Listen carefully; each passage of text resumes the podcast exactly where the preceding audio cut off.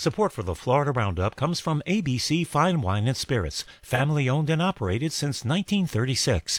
Guests can shop any of ABC's 125 Florida stores and get curbside service through abcfws.com.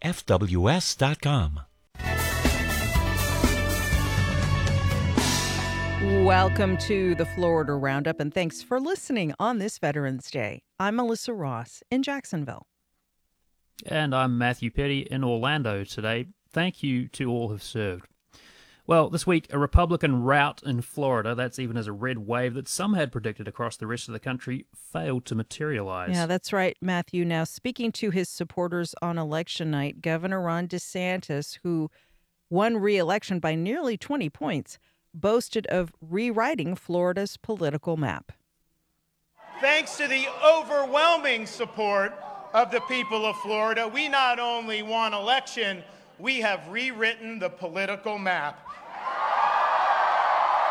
Now, the governor repeating themes that have played well with his base and antagonized his opponents on the campaign trail, touting his record on keeping the state open throughout most of the COVID pandemic and lashing out at so called wokeism.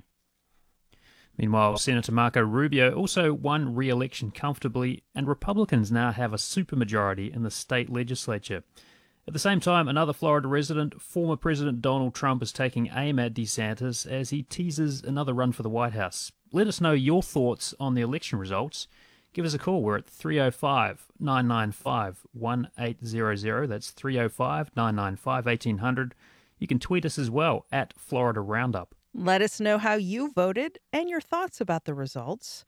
We begin the hour now with Susan MacManus, USF Distinguished University Professor Emerita in Political Science and a much quoted political analyst. Susan MacManus, a pleasure to have you back on the show. Well, really nice to be here. And thank goodness we're not in Georgia where we still be watching endless ads. That's right. At least we are spared any more ads. Uh, such a good point. Now, of course, these were expected results. What are your main takeaways from the midterms and particularly the governor's reelection? The first big takeaway is that Democrats have been struggling for the last couple of election cycles, but it really came to a head this year their failure to do some really deep diving demographic work prior to an election. And their messaging was a little off, and they certainly were not effective at getting their typical supporters to the polls. And that's because so much changed during the pandemic between like 2021 and and now and even 2020 a lot more people moved into florida. We were gaining population when other places were losing. And some studies of course have shown that many of the people who moved to florida brought republican voting patterns with them uh, even though some of a lot of them were from blue states and secondly we were also noticing a lot of people switching parties during that time period and i analyzed the party switchers since January 21 to the end of September, almost, you know, just a couple weeks before book closing. And it was clear that Republicans were attracting more switchers, people to, to leave the Democratic Party. More were leaving the Democratic Party and going Republican than vice versa. And mm-hmm. even people who are NPAs that switched to a party were almost three to one going to the Republicans. So the whole population composition of the state changed. And Democrats themselves are acknowledging that they really missed some of these big population waves that surely can make a difference. There's an old saying in politics that you can't, in Florida, because it mm. changes so much, that you can't use data from an election two years prior and win in a current election. That's, I think, exactly what happened in Florida Democrats. It's so true. Uh, so many people moving here in the last few years have really changed the political calculus. And, you know, Susan, it was interesting because across the country, concern about abortion rights was a big driver of Democratic success at the polls and staved off a red wave around the country, but not in Florida. Why do you think uh, the focus on abortion rights fell short here? Because there are rumblings that Florida will further limit access to the procedure next year. we again have to go back and look at history. And let's just go back to 2020, a presidential election year when, of course, turnout's higher than it usually is in a midterm. And the same was true this time. But in the 2020 election, if you look at women voters in Florida, there was just a 3% difference in how they voted. So 3% more Florida women in 2020 voted for Biden than voted for Trump. And in the exit poll that we just saw here, it was a 5% gap, but this time it was 5% more Florida women voting for DeSantis and voted for Crist. So it's often said that Florida, and it was true in 2020, has the uh, most competitive, uh, most divided women's vote of just about any other state. And mm-hmm. consequently, the you saw that uh, it was not abortion just wasn't the issue and when you look at voter turnout it was a lot higher in some of the suburban areas and the sort of moms for liberty movement was very effective in a lot of these areas and secondly though women in most households and it's still shown to be true by academics uh, control the purse strings and so obviously inflation mm-hmm. was shooting up Mm-hmm. And if I go back to the summer, Democrats were in the driver's seat all over the country after the, you know, sort of Kansas ruling. But when fall hit, two things happened in Florida that really changed things with the women's vote and solidified the direction that it ended up. One was the start of school, where it reminded a lot of parents about problems with schools all over again. The summer they weren't thinking about it. But secondly, and we see most importantly based on the exit polls, was the sharp just shoot up of inflation and how much things were costing. And so it really is not too difficult once you know these background facts to understand why the abortion issue just didn't catch fire here. And a lot of Florida Democrats, like elsewhere, were complaining that the candidates, particularly Crist and Demings, just didn't adjust their message to reflect that kitchen table issues were really dominant in our state. 305 995 1800. We'll go to your calls in a moment. Let me ask you about this as well, Susan. Uh, uh, another Florida man, former President Donald Trump, in the wake of these midterm results, has been taking aim at Ron DeSantis on his website, Truth Social. Of course, uh, former President Trump was banned from Twitter after the January 6th insurrection at the U.S. Capitol. In his truths, that's what uh, tweets are called on this website, Trump says he actually used the resources of the FBI to help the governor win in 2018. Nikki Fried, who ran and lost in the Democratic primary for Florida governor, is saying this should be investigated. I wanted to get your thoughts about this and what looks to be an incredibly bruising primary fight on the Republican side between these two Florida figures? It was anticipated, and it was ironic that I was getting more inquiries from reporters and news people from outside of Florida about the friction between the two than I ever was hearing from, you know, Florida, inside Florida. But this has been a battle that's been brewing. It was just a matter of not only if it would explode, but when. And now we know it really exploded even before the election with uh, Trump's comments about DeSantis and giving him the nickname when he was in Pennsylvania. So this is really uh, not the greatest thing at all for Republicans. And I'm just wondering, as are a lot of other people, how well this is going to sit with Florida Republicans who just really worked hard to have a record breaking election. And all of a sudden there's you know, a split right down the middle on on Trump versus DeSantis. It, it can't be a good feeling. But you know, at the same time, you see frictions already emerging within the Democrats across the country, a focus on the age of President Biden, and there are a lot of Democrats who really don't particularly want him to run again. And I think there's a common theme that we're going to see evolve as we get closer to 2024. And I'm sure a lot of people don't even want to hear about 2024. We're mm. inundated. But that is the generational split because what I'm sensing is that a lot of Americans are ready to, to, to you know, accept generational replacement and pass the torch on to younger generations. And I think that you're going to have a movement within both parties to nominate younger candidates in 2024 for president. Interesting. And we'll be talking to one of those Gen Z candidates later in the program, Maxwell Frost, Congressman elect from the Orlando area. Speaking with Susan MacManus, political scientist on the Florida Roundup. Give us a call, 305 995 1800 is the number. Send us a tweet as well at Florida Roundup. What went right for the Republicans this election? What went wrong for the Democrats?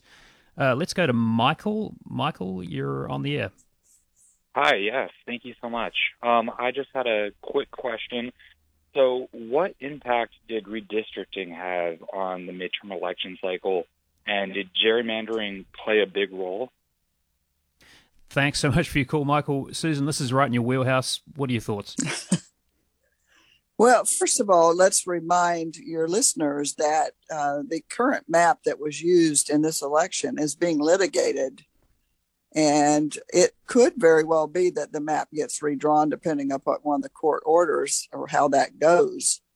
Uh, and it wouldn't be unusual because after the last redistricting and last couple of redistrictings in Florida, the maps have had to be adjusted after the election. But because the challenges and the redistricting itself came so close to the election, courts and the legislature had officially passed a map as a task to do under the Constitution. The governor signed it.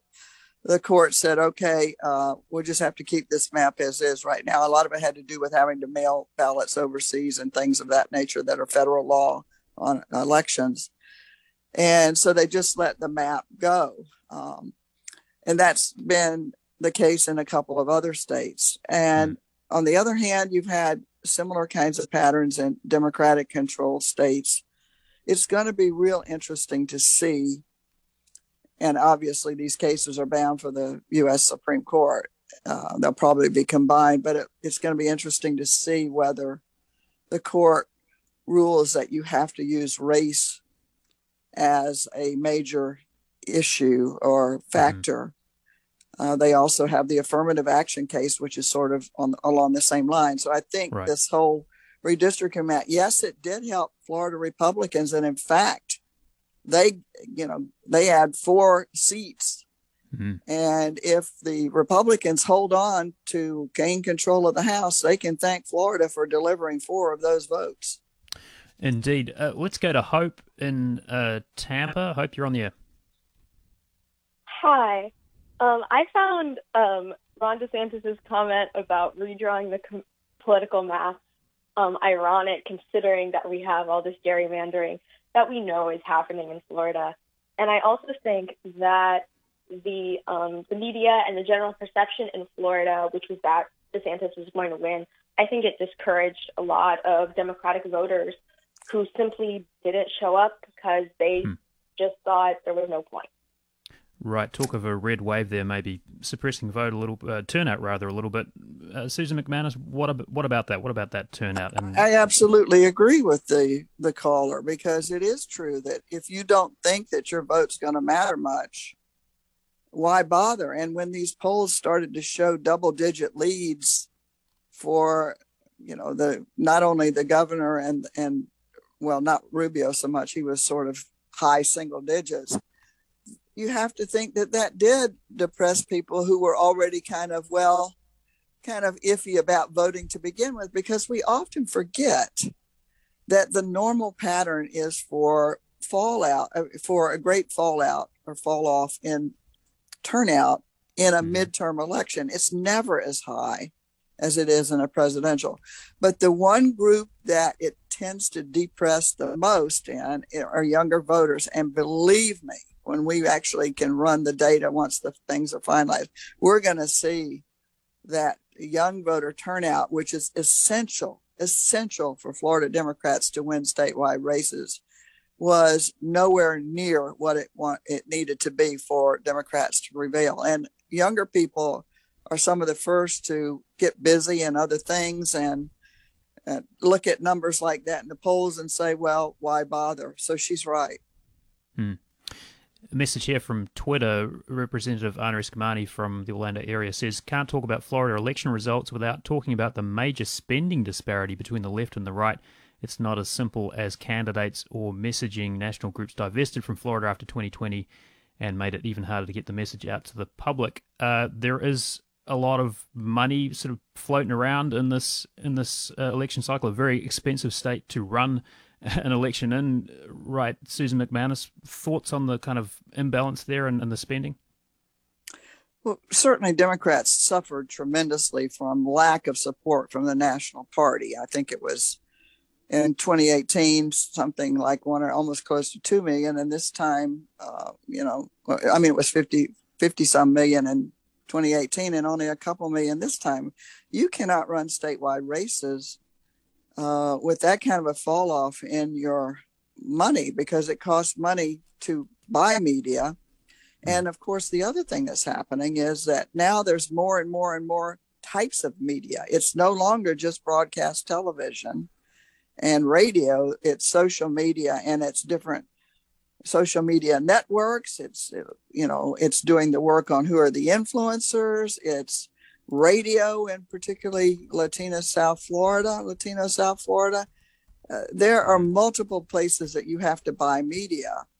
And if you're short on funds, it does make it difficult. And there's no question about it. The disparity between the amount of money that Republicans had and Democrats had to work with this cycle was like night and day. And it was a real problem. And it also affected the ability of the Florida Democrats to nurture and promote a lot of their first time down ballot candidates, particularly for the legislature. And then looking at all the women who ran for office this year in Florida, and I've been looking at that. There were a lot of first time candidates, particularly women of color, who decided they weren't waiting on the parties to recruit them. They were going to run on their own. Well, if you're a Democrat in Florida, you need to look right at that group of women and you need to start going to them and nurturing them and encourage mm-hmm. them to run again because you have to run several times to win a lot of times. But money was a big, big, big problem for Democrats. Let's go to uh, Flavie now in Tampa. Flavy, you're Hi. here. Hey. Hi, thank you so much. Um, so I really was calling after hearing a comment about how uh, hopefully in 2024 we're going to get some younger candidates yep. uh, for a lot of these positions in office. I really feel in my my entire life I've just seen the oldest generation being an overwhelming majority of representation in local government, state government, and federal government, and it's really disencouraging to you know have people who aren't going to be here in the next mm-hmm. 50 years making all the decisions for people who are going to be here in the next 50 years. So, and I heard you guys are going to have Maxwell Frost on here.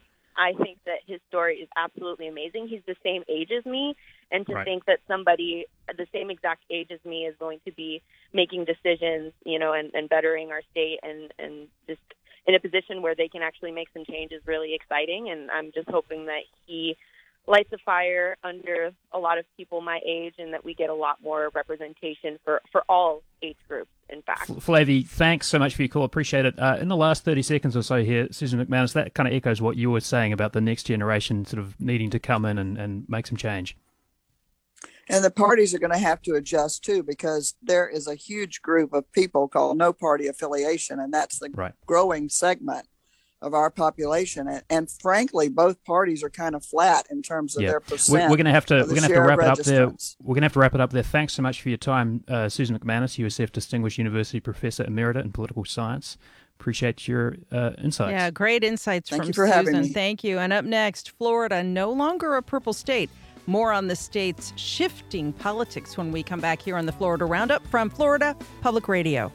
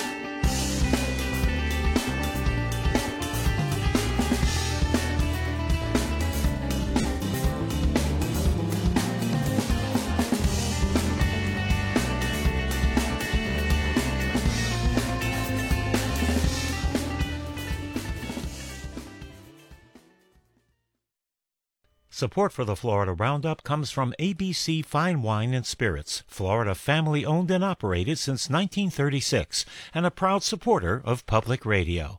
ABC Fine Wine and Spirits, always be celebrating. Welcome back to the Florida Roundup. Thanks for being with us on this Veterans Day. I'm Melissa Ross in Jacksonville. And I'm Matthew Peddie in Orlando. Well, for decades, Florida was billed as the ultimate swing state. In the year 2000, the whole presidential election came down to a handful of votes here in the Sunshine State. Yeah, I mean, who can forget the Florida recount, Matthew? That was my introduction to the state when I mm-hmm. moved mm-hmm. here in the summer of 2000, the first big story I covered. Uh, but of course, in recent years, Florida, a formerly purple state, has gotten ever more red.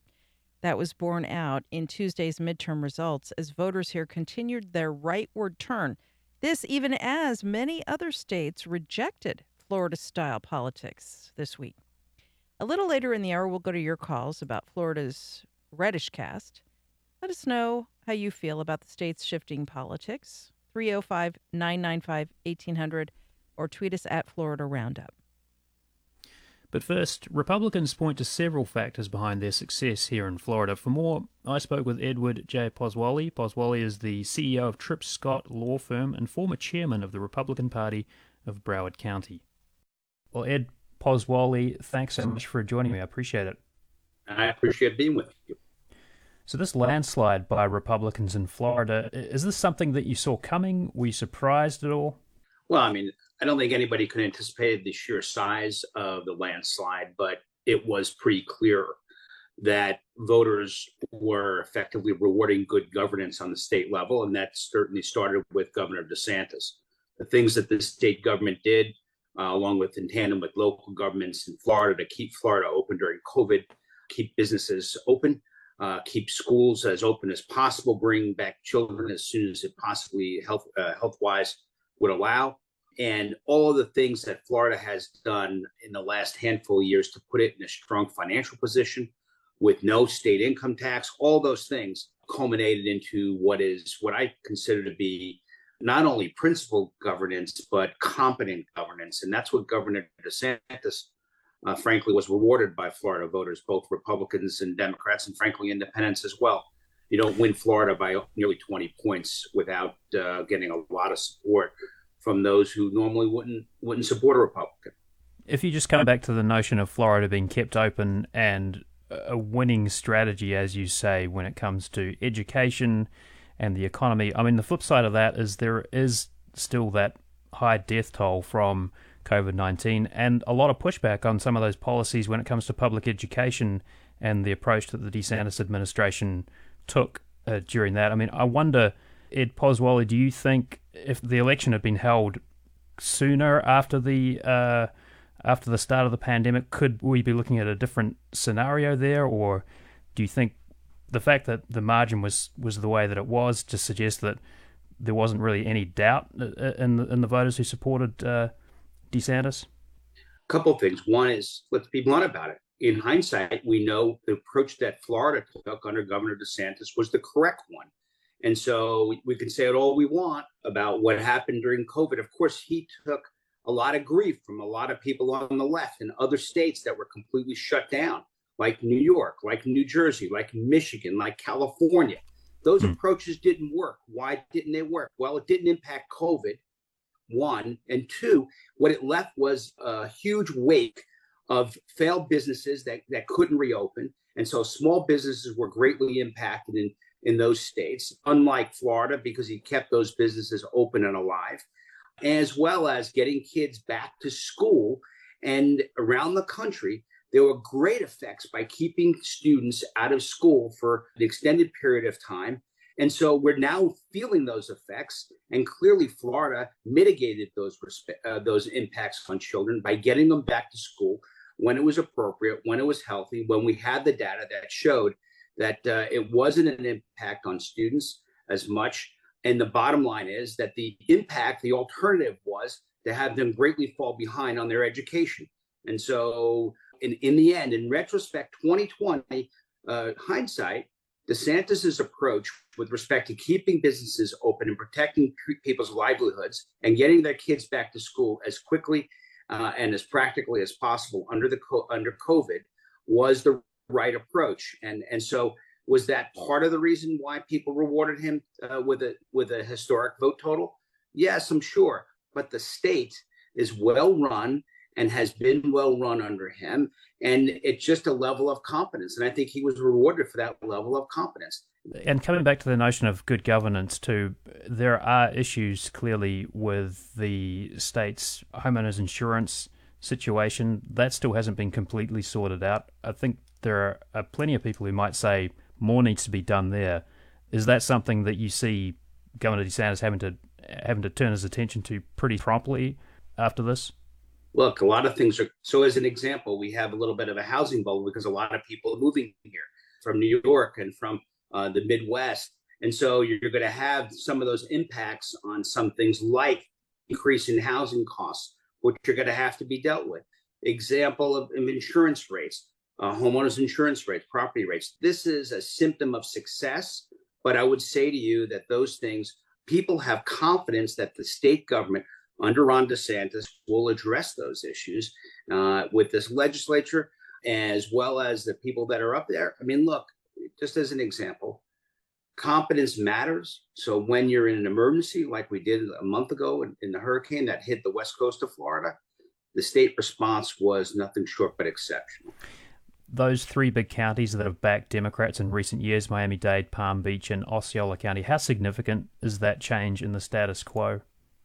Very significant because Miami Dade, particularly Miami Dade and Osceola, are uh, large uh, Miami Dade we talked about with 70% Hispanics, but Osceola has a strong Hispanic presence as well. And frankly, an Hispanic presence that normally, uh, mostly Puerto Rican, that normally would not vote or consider voting for Republicans. So uh, clearly the message crossed uh, crossed in and, and permeated uh, those areas. And so I think this message of freedom, this message of providing uh, atmosphere, an environment where you can uh, pursue your dreams as a family, both educationally and from a business standpoint. Those matter to people regardless uh, of who you are. Let me just come back to Miami Dade County for a moment. There are 1.5 million Latinos of voting age in that county. Seeing that county flip after it was a Democratic stronghold, what do you think the Democrats did wrong, or what was their failure in winning over Latino voters?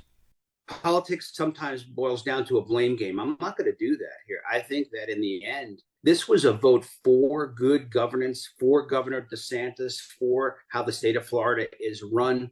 So it's less of an, an indictment of what Democrats failed to do, but what Republican leadership led by Governor DeSantis did hmm. and how they protected people's freedoms. Go back to that. It's easy for me to you know take shots at the Democratic Party should have done this or that.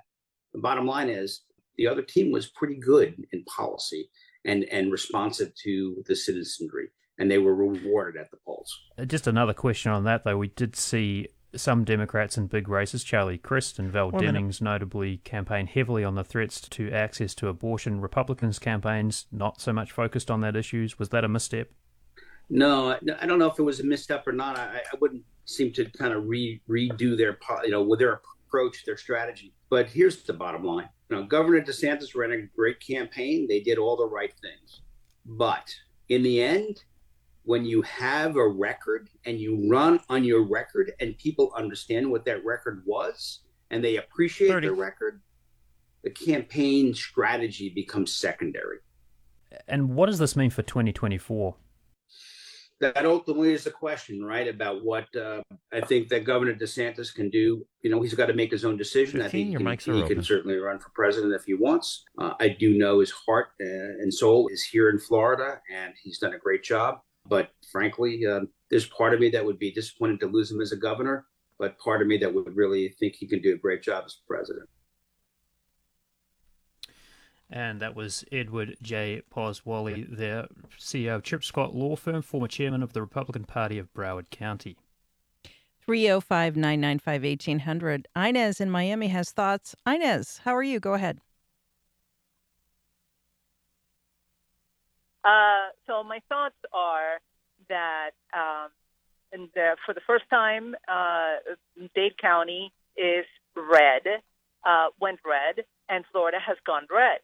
But I think more than anything else is that uh, the, the, if there's a fault to be placed, is the fault of the Democrats not really working harder. Um, but there was a large uh, uh, number of Puerto Ricans that moved to Central Florida as uh, after the hurricane. The, the Democratic Party did not even bother talking to anybody about registering as, uh, as Democrats. The Republicans did. Um, in Spanish media, in uh, Spanish media in in Florida, it's completely Republican. There is no other voice than uh, actual uh, the right. Um, what happened with uh, with uh, DeSantis uh, uh, arresting uh, supposedly people that were voting, that were criminals that were voting when they shouldn't have been, uh, were all people who had been restored to right. To they vote. thought they were uh, legally allowed to vote. Yeah, they, exactly. Inez. Yeah, thank you for all of those points. I appreciate your thoughts because we want to discuss all that right now with Andrea Mercado. She's executive director at Florida Rising, a grassroots group working to increase the voting and political power of Florida's black and brown communities. Andrea, good to have you on the show. Great to be here.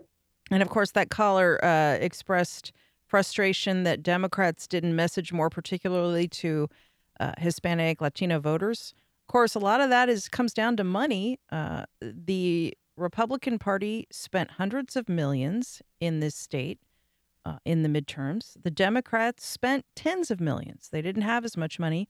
That's a big part of it, but there are other factors. What's your reaction to the results, and how is Florida Rising going to respond? Absolutely. You know, this isn't a story of Democratic voters switching parties to vote Republican in Florida. It it is the story of Republicans supercharging their base, suppressing votes, and Democrats not investing in in voter turnout. Um, we saw um, we were abandoned by Senate Majority PAC, House Victory PAC, the Democratic Governors Association. You know, they gave over $58 million in 2018 and less than $1.5 million this year. So, all told, you know, we were outspent more than $252 million. And you just don't win the races that you don't fight. Um, and you know, I think we we do need the Democratic Party to put forward candidates who inspire Democratic leaning voters who are sitting it out. Um, invest in turning out um, Black and Latino and young voters. You know, this year less people voted than voted in 2018. Um, our turnout was abysmal, and I think that there's a, a lot of work to be done and a long road ahead. Let's talk about that. The turnout uh, effort for Democrats in this state in off year cycles uh, isn't the same as what you see uh, during a presidential election. How does Florida Rising work on voter turnout? And how, how big a part of your uh, mandate is, is dedicated to that? Tell us about the issues driving your work. Yeah, you know, there are so many of us that didn't give up on Florida candidates, organizers, volunteers, organizations like Florida Rising. Um, we did bilingual, we did campaigns in English, Spanish, and Haitian Creole. Um, we knocked on over half a million doors with Florida for All. Um, we, we will never give up fighting for our families and communities. But this is the third largest state in the country. It's 23 million people, it's 14 media markets. And so, you know, I think we do need work to be invested in, to be permanent and persistent and strategic.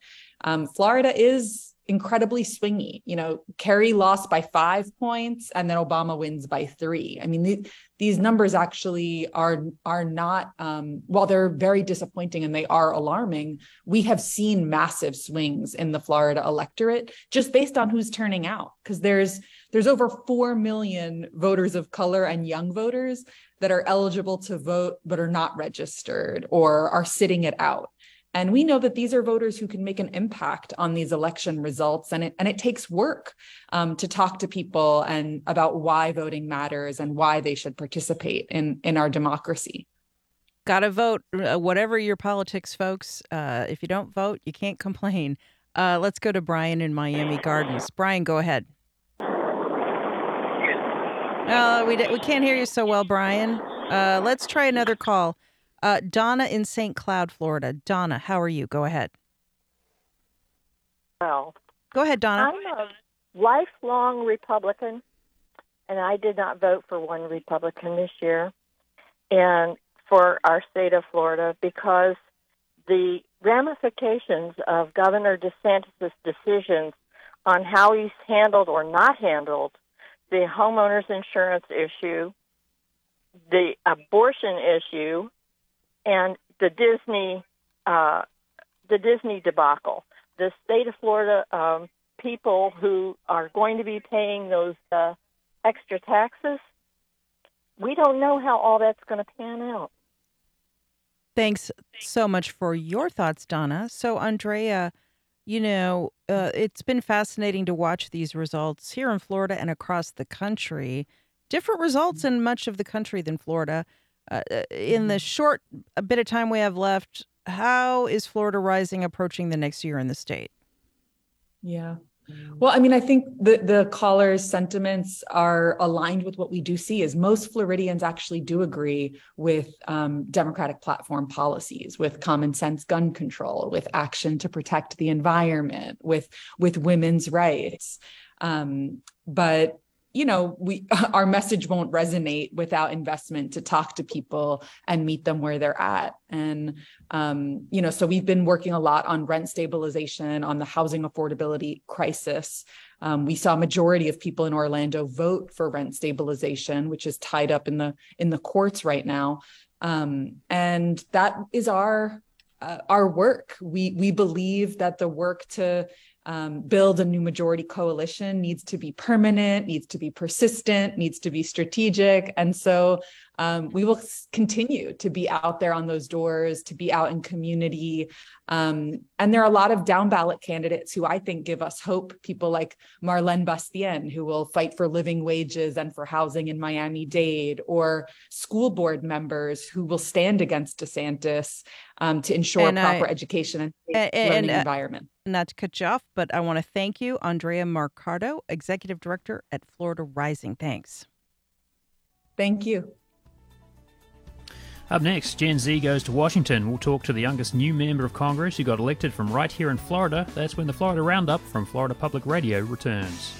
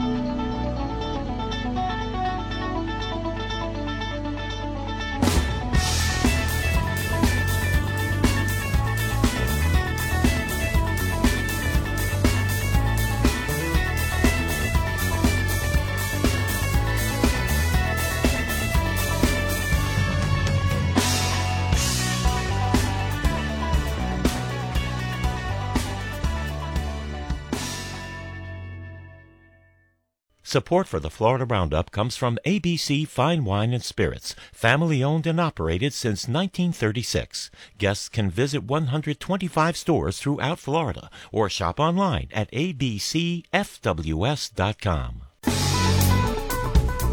Welcome back to the Florida Roundup. Thanks for being with us. I'm Melissa Ross in Jacksonville. And I'm Matthew Peddie in Orlando on this Veterans Day. Well, the votes are still being counted to determine the balance of power in Washington, but one thing is for sure Gen Z has officially arrived in the halls of Congress with a new face from Florida. Yeah, how about that? Progressive activist Maxwell Alejandro Frost, age 25, will officially become the first Gen Z member of Congress. This after winning his race to represent Florida's 10th congressional district in Central Florida. Frost defeated 72 year old Republican Calvin Wimbish, a retired Army Green Beret and conservative activist. Now, this seat in Congress was vacated by Democratic Rep. Val Demings during her unsuccessful run to unseat Republican Senator Marco Rubio. Let's hear it. Gen Z, give us a call 305 995 1800 or tweet us at Florida Roundup. That's right. We've already heard from some of those Gen Z listeners yeah. earlier in the show. I want to hear from some more of you, though. Well, let's welcome in US Representative elect Maxwell Frost. He joins us now. Thanks so much for being here. Of course. Thank you so much for having me. So, your election was one of the few success stories and otherwise pretty dismal showing in the midterm election for Florida Democrats. Why do you think you prevailed where many of your fellow Democrats didn't? Well, you know, I think t- two things. I think first off, it really had to do with our messaging. You know, we we we really stayed on message and stayed talking about what I'm fighting for, right, and what the campaign is for, and we weren't scared to talk about our bold north stars. You know, I believe that in this country right now, we need bold transformational change. That's why I believe that everyone should have health care. Everyone um, should be able to live free of gun violence. We need um, to take bold moves to combat the climate crisis. And so, all these different issues, I think, really spoke to the voters. And then, on top of that, the second thing is the way we get the message out. And Andrea was just kind of talking about this is, you know, we need to ensure that we're meeting people where they're at and that's something my campaign did. You know, we did the more traditional things like TV and mail and all mm-hmm. that. We also did a lot of social media and we also knocked doors and we also did phone calls and we knocked the doors of people who traditionally don't vote as well, uh, which usually doesn't happen on campaigns. Right. Now, President Biden, call, uh, he sort of shouted you out in a post election press conference. He also called you Tuesday night. What did you two talk about?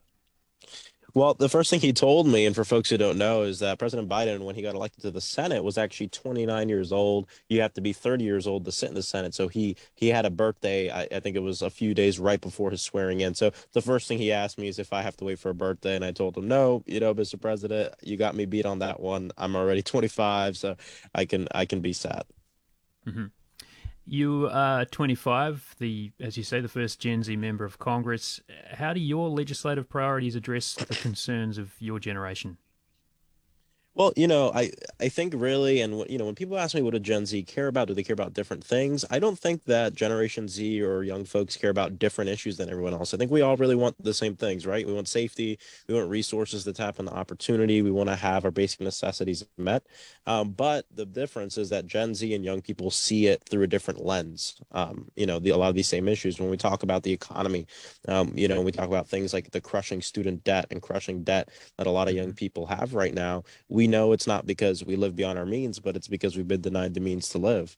And the, the, what we do is we take a step back, we view the issues holistically, and we say, "Wow, we this is why we need healthcare for everybody. This is why we need folks to have a thrivable wage. Or this is why unions are important because what it does is create the conditions where people are able to smart start their small business or you know go learn how to play the guitar or what like do what they want to do, get involved in their arts, whatever.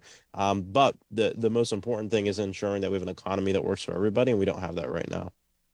305 995 1800 is the number if you want to put a question to Representative elect, uh, uh, Representative elect, I should say, Maxwell Frost from the Orlando area. Uh, you can send us a tweet as well at Florida Roundup. Uh, speaking of student debt, a federal judge in Texas just striking down President Biden's student debt relief program. Thoughts on that? Yeah, well, I mean, it's completely, it's really unfortunate, and hope that we can, um, you know, there'll, be some recourse around that. And uh, I, I'm a big fan of what the president did.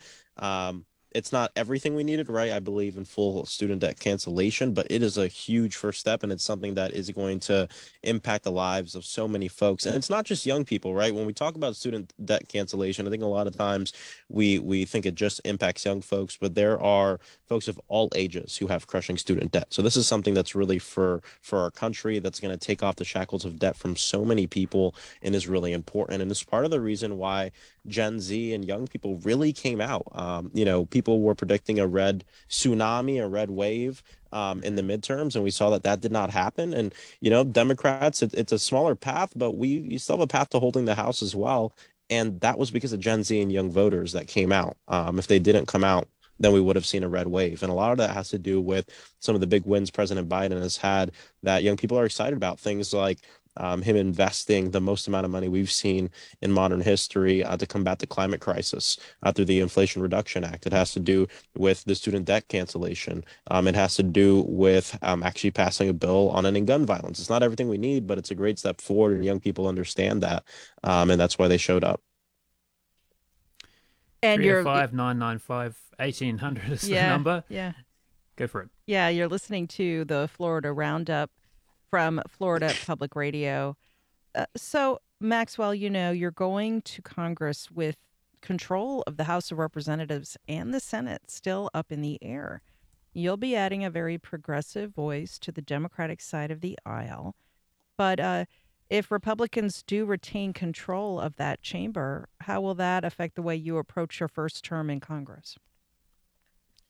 You know, I, I don't think it really changes the the approach. I think it just changes, you know, what's what's possible and what makes sense. Um, but we do know with the numbers now that if the Republicans do gain the House, it's going to be a very very slim majority, which means that a lot of these Republican members that were elected in districts that are heavily blue, um, you know, those are folks that I think we have the opportunity to really work with um, to kind of get past the partisan divide and, and pass good legislation.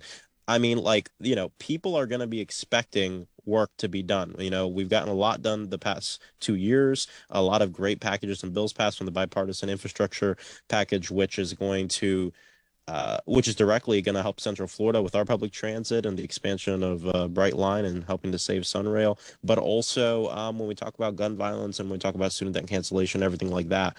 Um, and so for all that to just stop, um, if Republicans took over the House, isn't too smart of a political move. And so I know that there'll still be room to pass bold legislation, even in a Republican controlled House. I think a lot of it's going to have to do with working with people across the aisle, especially those members who, um, you know, got elected in kind of heavier blue districts. Jad in Oakland Park calling into the show. Jad, go ahead. You're on the air. Hi. Um, so I think what's I think what's missing uh, from the national discourse as far as um, what affects uh, our generation, you know, Gen Z, is uh, housing costs and how and the high cost of housing is a big problem in South Florida.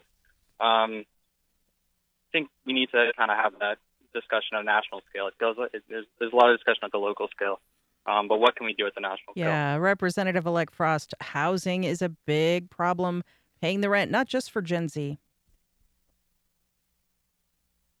Yeah, no, hundred percent. I, I I completely agree. Housing is something I, I talk about a lot. I mean, we know we we have one of the worst affordable housing crises in the entire country here in Central Florida. Um, and there's a lot of work that needs to be done. Um, there's a lot that can be done on the local level. Um, we saw Andrea just spoke about this. Um, so many Central Floridians come out and vote yes on rent stabilization, which was great. And even though we don't know the ultimate fate of it because it's it's being litigated right now. Um, I think that shows where Central Florida is at. They want lower housing costs. They want um, to, to, to, to be able to live in affordable housing. And it's about affordable housing, but it's also affordable housing near opportunity. And it's also about affordable housing near opportunity and near your home. And the fact of the matter is, I mean, you, I mean, hey, you can get affordable housing if you want to move out of Central Florida and have a two-hour commute or a ninety-minute commute, which we're seeing the average commute time continue to rise for Central Floridians. But the fact of the matter is, it's not it, it's housing, but it's not just housing; it's housing in Orlando. Um, it's housing near opportunity, near your work, near your family, near you where you want to be. And so there's a lot that needs to be done. We see these um, these developers buying up properties and these you know guys from St. Pete and out of state um, and jacking up the rent prices. This is something that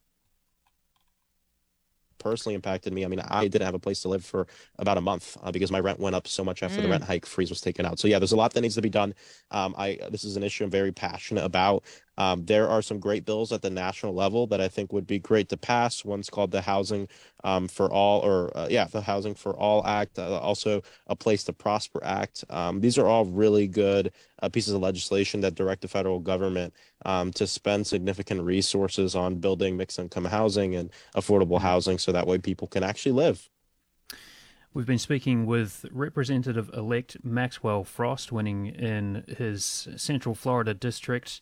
Uh, he will be, he's one of the youngest members of Congress, but he'll be the first Gen Z member of Congress when he, he uh, heads up to D.C. Maxwell, thank you so much for your time. Appreciate it. Thank you so much for having me. Y'all have a great day. Great to have him on the you show, well. Matthew. Yeah. And we've been speaking uh, about the, I guess, the kind of passing through the the impacts of this election, how things are going to sort of take us forward as we as we think ahead to the next election. Susan MacManus was talking about 2024. That's already on people's minds. So already much coming. more to to think about, right? I know. Uh, it's just around the corner, but uh, what a great lineup of guests on today's show, uh, breaking down these historic midterms. And thanks for listening on this Veterans Day. The Florida Roundup produced by WJCT Public Media in Jacksonville and WLRN Public Media in Miami. Heather Schatz and Natu Tway are producers. We had production assistance this week from Leslie Ovaye Atkinson. WLRN's Vice President of Radio is Peter Mertz, technical direction from Richard Ives, engineering help from Doug Peterson, Charles Michaels, and Isabella De Silva. And Richard Ives answered the phones as well. Our theme music by Miami jazz guitarist Aaron Lebos at aaronlebos.com. I'm Matthew Peddie. And I'm Melissa Ross. Make it a great weekend. We'll be back next Friday at noon.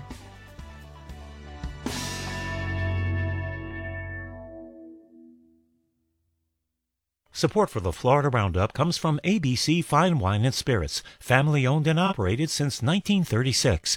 Guests can shop any of ABC's 125 Florida stores and get curbside service through abcfws.com.